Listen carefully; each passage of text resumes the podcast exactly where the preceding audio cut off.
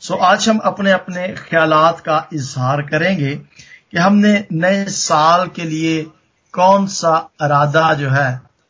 मंसूबा जो है अजम जो है रेजोल्यूशन जो है, वो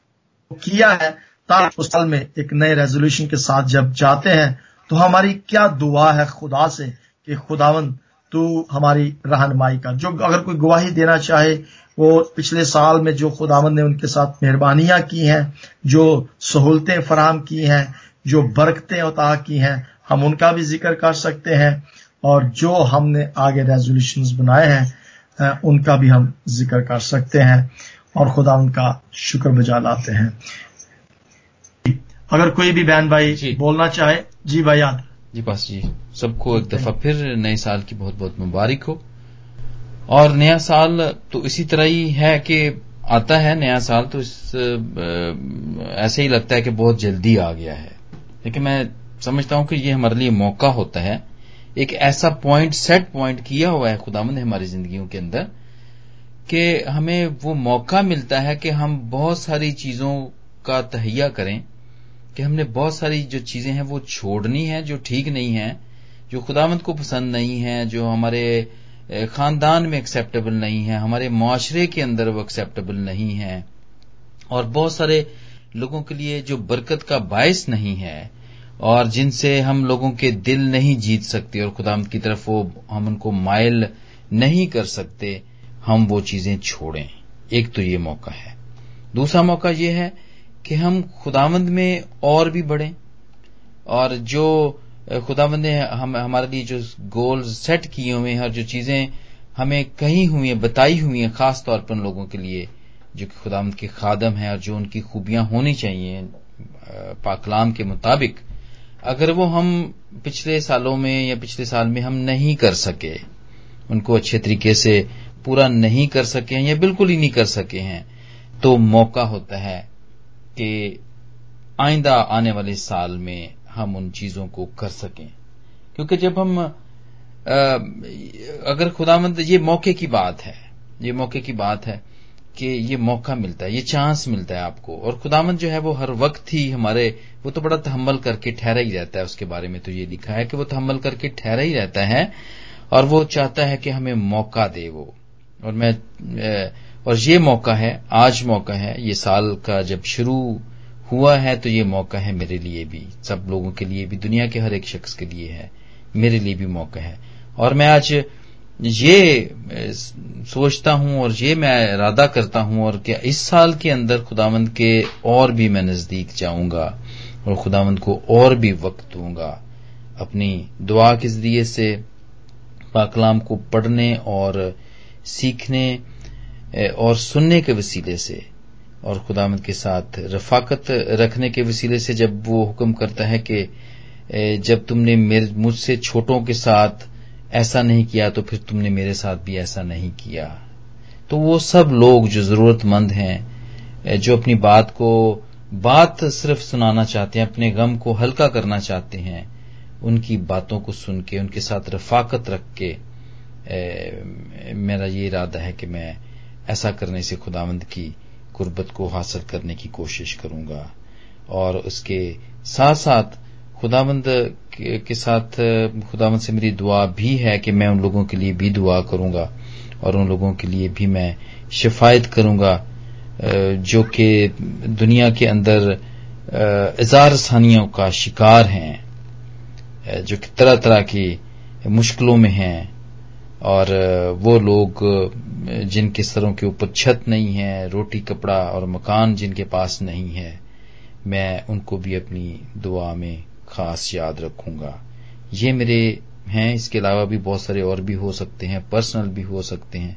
लेकिन ये मेरे मेरे वो इरादे हैं जो मैं चाहता हूँ कि मैं खुदामंद में रह के वो मैं करूँ। और ज़रूर आप मुझे भी दुआओं में याद रखें कि खुदामंद मुझे ऐसा करने का भरपूर फजल बख्श दे। शुक्रिया। बहुत बहुत शुक्रिया भाई आदल खुदावंद आपको बरकत उता करे। ये मेरे जो बिल्कुल आ, मैं समझता हूँ कि यही मकसद खुदा का इंसान को इस ज़मीन पर भेजने का है कि हम इस ज़मीन पर रहते हुए इस फानी बदन में रहते हुए अगर किसी के लिए भलाई कर सकते हैं तो हमें ज़रूर करनी चाहिए। मेरी बात कल मेरे एक कलीग के साथ हो रही थी पाकिस्तान से तो मैं जब उसके साथ बात कर रहा था तो उसने मुझे बड़ी खूबसूरत बात कही। मैं वो बात आपके साथ शेयर करना चाहता हूँ। और ये अजम, ये अरादा जो है पासबानी के हवाले से मैं करूँगा। बल्कि मैं समझता हूँ कि हर वो शख्स जो ये ईमान रखता है और इस बात को कबूल करता है कि खुदावन यसु मसीह ने मेरे लिए अपनी जान को कुर्बान किया है और उसने मुझे ये एक और साल अता किया है तो वो भी खुदा का खादम है। क्योंकि खुदा हर एक बने इंसान की ज़िंदगी से अपने जलाल को ज़ाहिर होते हुए देखना चाहता है। मेरे वो भाई भी है, दोस्त भी है, मेरा कुलीग भी है तो उसने कहा कि भाई साहब, बात यह है कि हम जो पासबान हैं, हमें कोशिश ये करनी है कि दूसरों के लिए आसानियाँ पैदा हम दूसरों के लिए वो बेहतरीन मौके जो हैं, उनको फराहम कर सकें, जिससे वो खुदा के नज़दीक आ सके। पास का देखा गया है कि कई पासबानी के हवाले से मैं सिर्फ़ ये बात कर रहा हूँ कि कुछ पासबानों के पास जब कोई ऐसी बात या शिकायत या कोई बात पहुँचती है तो वो उससे अपने अख्तियार से फिर नाजायज फ़ायदा उठाते हैं और फिर उनको बुरा भला कहते हैं और फिर उनके साथ सख्ती करना शुरू करते हैं और ऐसे लॉज, ऐसे बाउंड्रीज उनके चगेद लगा देते हैं, जिससे वो खुदा के नज़दीक आने के बजाय और ज़्यादा दूर हो जाते हैं। सो ये एक बहुत खास और अहम बात है कि हम जो खुदा के खून के खरीदे हुए बेटे बेटियाँ हैं हमें खुदा चाहता है जिस तरीके से खुदा ने बनो इंसान के गुनाहों को माफ़ कर दिया, हम भी एक दूसरे को गले लगाने के साथ, एक दूसरे के कसूरों को माफ़ करने के साथ दूसरों के लिए भलाई पैदा करें, आसानियाँ पैदा करें, ताकि वो यीशु के नज़दीक आ सके। मैं अक्सर जब दुआ करता हूँ तो मैं ये कहता हूँ कि खुदावन वो लोग जो भटक चुके हैं, जो गुमराह हो चुके हैं